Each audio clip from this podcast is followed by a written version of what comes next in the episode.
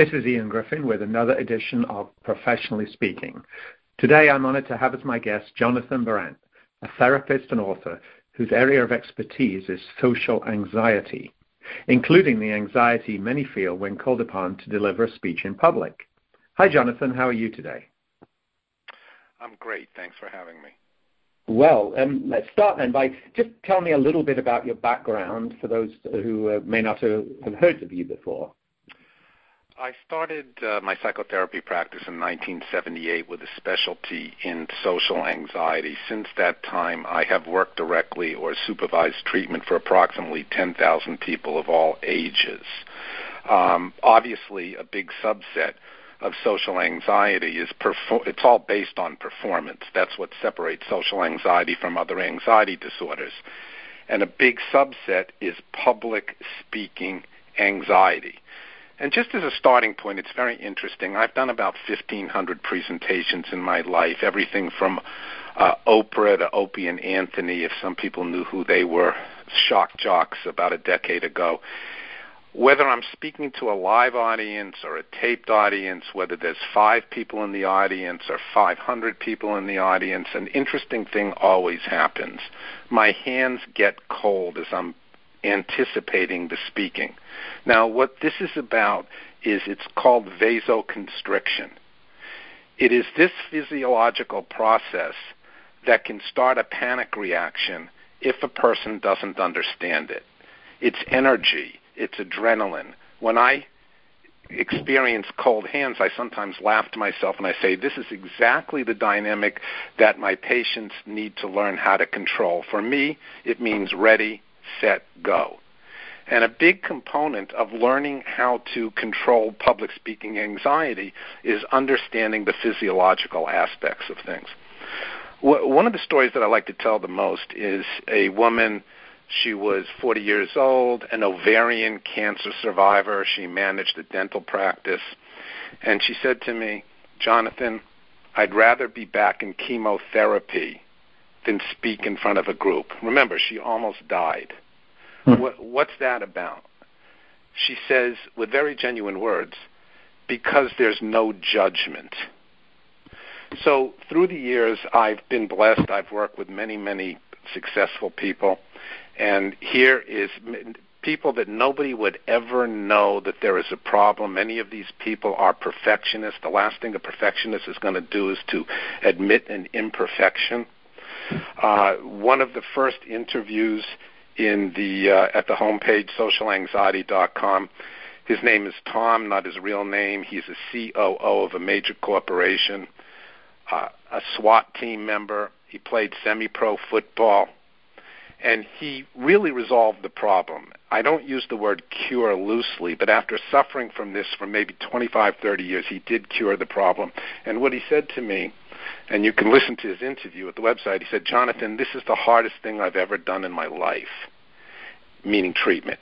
And many of my successful patients have said that. And the process or the dynamic that is especially challenging is introspection, which means looking into oneself. And a lot of people have a terribly difficult time doing that. I did listen to that recording from Tom on your website. We, we need to mention the website is social-anxiety.com for those listening who'd like to hear this for themselves. So please go ahead. So there are two. Um, first of all, when somebody comes into treatment, the typical profile is a an executive entrepreneur, a salesperson type of uh, profile, and the sufferer of this type of anxiety will wait for as long as they can. I mean, this in in many cases this is an addiction to avoidance. You know, detaching, avoiding getting help because it's really hard. So they wait till the last minute. Nobody calls me unless there is a uh, a significant problem. And the biggest mistake or piece of confusion that people bring into treatment is regarding how ingrained the problem has become. So the typical scenario is a person will experience a panic reaction in a group. So I'll say, when did your problem start? And they'll say, oh, you know, it was about five, six years ago, whatever. Um, I had a panic attack out of nowhere. There was no reason for it. So I asked the person, do you understand what happened in that moment? Here's the answer the person was experiencing a perceived threat. The, per- the perceived threat is judgment from the audience. So, what's normal is the fight or flight response is in effect. Adrenaline is at play. This is all about adrenaline. Um, then what happens as the adrenaline is at play and the person feels a surge which perhaps they have not felt before, they their internal critical script. Now that's an important thing because I teach people about mind states. There are five mind states, and one of them is the internal critical script. The critical script goes, "Oh no, this is horrible." It overreacts, and that exacerbates the adrenaline flow, hence the panic attack. Okay, that's what happens in real time. But and and the person will say, you know, very commonly my my problem started when I had that first panic attack because it's after that that the person learns a defensive position and gets involved in obsessively worrying about panic to happen the next time around. But the real cause of the problem is in one's reservoir. Now the reservoir is one's conscious and not conscious past. There was a doctor at NYU Dr. Sarno, S-A-R-N-O, who died last year in his 90s. He was world famous for his work on back pain, and he's written a bunch of books. But anyway, the the beauty of his work, the brilliance of his work, is that he organizes the content in the reservoir in a very productive way. So when I'm working with someone, there is the technique, the paradoxical technique, which I call surfing. You go with it to make friends with adrenaline and then there's the core work, the underlying work. The two are done together, and that's really the only way that there can be a real resolution to the problem. This is fascinating. So um, obviously, you've got decades of experience. Like you say, 10,000 uh, people have been treated. And from what you've said, it can be very deep rooted. Is there anything that uh, is specific to your what I believe you call the Berent treatment method as it applies to public speaking anxiety that people listening to this could sort of trial for themselves, or does it need them to come to somebody like you to work in depth? Well, the, the, there's something very specific. Um, you know, one, of the, there's a, at the risk of offending certain listeners here, there's who've been through uh, mental health treatment before. You've got to be careful as a consumer uh, regarding treatment. One of the biggest cliches um, afflicted on sufferers of social anxiety is the use of CBT, cognitive behavioral therapy. Okay, now cognition means thinking, and everything starts with a thought, obviously. It's important. Behavior speaks for itself. But what my program does is I have adapted a therapeutic uh, a mechanism specifically to meet the needs of performance anxiety versus trying to fit the person into an already existing uh, protocol. So we have the thinking, the cognition, we have the behavior, but most importantly, we have the the emotional core work and how that relates to physiology. That that's what really really separates it. And what other uh, modalities don't understand is how deep the pain goes. I'll give you an example. Um, I actually spoke to this person today who is 95% of the way through treatment. Uh, he's a very successful uh, insurance salesman, was a top athlete, is a top athlete. He's about 40 years old. When he was growing up in his reservoir, this is an interesting story. He was 12 years old. He was in Little League. It was a very important game. He was up three times. He hits a home run. What happens after the game? The other kids are going to uh, a pizza party and his father takes him to the batting cage to spend three hours practicing. Okay, now that's overkill. And that's an example. I'm not trying to knock anybody, parenting, whatever, but if you know people really want to resolve the problem, which is ingrained, they have to do deep thinking, and that's what is the most difficult thing. In addition, this person's mother suffered from alcoholism. By the way, alcoholism is the perfect recipe for performance anxiety. But the bottom line is that this kind of um, deep insight work and resolving the emotions that go along with it are super important for resolving um, anxiety. Yeah. So, in in uh, just to dive a little deeper, then, I mean, you've got this book. Uh, you've published a couple of books. I think the most recent one is uh, titled "Work Makes Me Nervous," and I, I did look at uh, online because it's in Amazon. You can look at some of the chapter titles.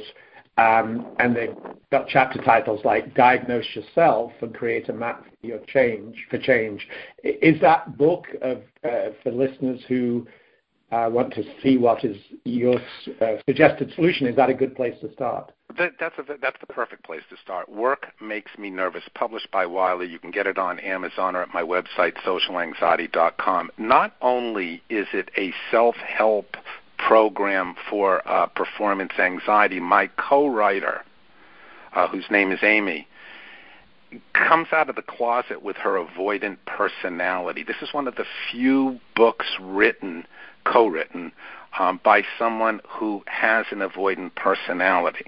Now that goes along with anxiety. One of the ways, the ways that you measure the severity of the problem with social performance anxiety is by how much avoidance is present and by the emotional and physical pain of the anxiety itself. You know, people say, I would, uh, well, the ovarian cancer survivor, I'd rather be back in chemotherapy than speak in front of a group, or the person who's thinking, uh, I'll get into an accident on my way to work to avoid the public speaking. Uh, one of my patients who you know, when I started working with him uh, about a year ago, he's he's just about finished the program now. Uh, he was going to a board of directors meeting in England, and he was freaking out. He was panicking, and one of his primary fears is sweating in public, avoiding haircuts, negotiating this whole process since he was 12 years old. Fast forward, one year later, he gets a seven-figure salary as the COO of this international company very much because he resolved his anxiety and went into a proactive mode. Um, one of the metaphors that I use in treatment, we're coming off the Super Bowl here, and I happen to be a New England Patriots fan. Um, but the metaphor I use in treatment for the you know the coaching aspect is that the patient or the client is the quarterback, Tom Brady. Jonathan, the therapist, is Bill Belichick, you know, metaphorically the coach. And the purpose, the objective is this you cannot beat an anxiety disorder by playing defense. So the quarterback may drop the ball, but he creates responsibility for motion, and that's what's needed for the learning curve to resolve this uh, this phenomenon. And that's that's very good to hear. But in your experience, as you say, you've worked with ten thousand people, but there's a limited bandwidth, I presume, you know, there's only so many hours in the, the week that you can work with people. Well, you know, in those 10,000 people, a lot of them, listen, I'm 68 years old now, right? Okay. Oh, but a yeah. lot of those uh, 10,000 people came, you know, in previous times when yeah. I had a staff and they were working with people and groups. Yeah. Yes. I'm just trying to sort of get a, a clear idea.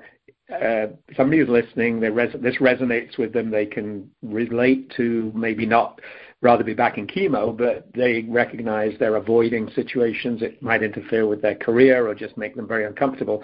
If they were to read the book, would there be steps and processes in, that you uh, have outlined in that book that they can then get some of the way to a more clarity, more into um, a better resolution through what's in the book? Absolutely. Everybody has their own learning curve. But for example, I got a new patient the other day who called me from Amsterdam, and you know, a young, very successful entrepreneur, and he got the book uh, about a month ago, and he said basically, um, the book is my Bible. Mm-hmm. You know, it's all the steps that are in there you know, in terms of the learning curve, you know, there are many variables: length of the problem, severity, degree of obsessive worry, which is a key term here, expressive ability, ability to integrate new concepts, motivation, readiness to face fear. You know, for some people, the book can do a lot on its own. And if anybody is considering treatment, when you read the book, you'll certainly know if you're compatible with what I do. Um, mm. A couple of other points. um, for for uh, the person suffering with this kind of anxiety, alcohol is the drug of choice. You know, it's it's amazing how how um, alive the use of alcohol is, the relationship of alcohol with many of the people that I work with.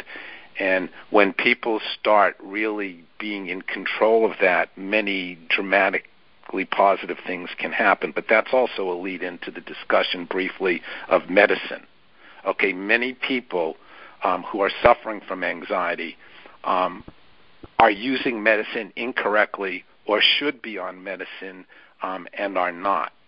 And what is specific to my model of treatment is when the person is stuck with the uh, the skills and the insight work, we introduce pharmacological support with the understanding that the goal of the medicine is to create what's called neuroplasticity, which means the the brain the, the brain chemistry evens out and it gives the person more of an ability to do the insight work and to learn the skills.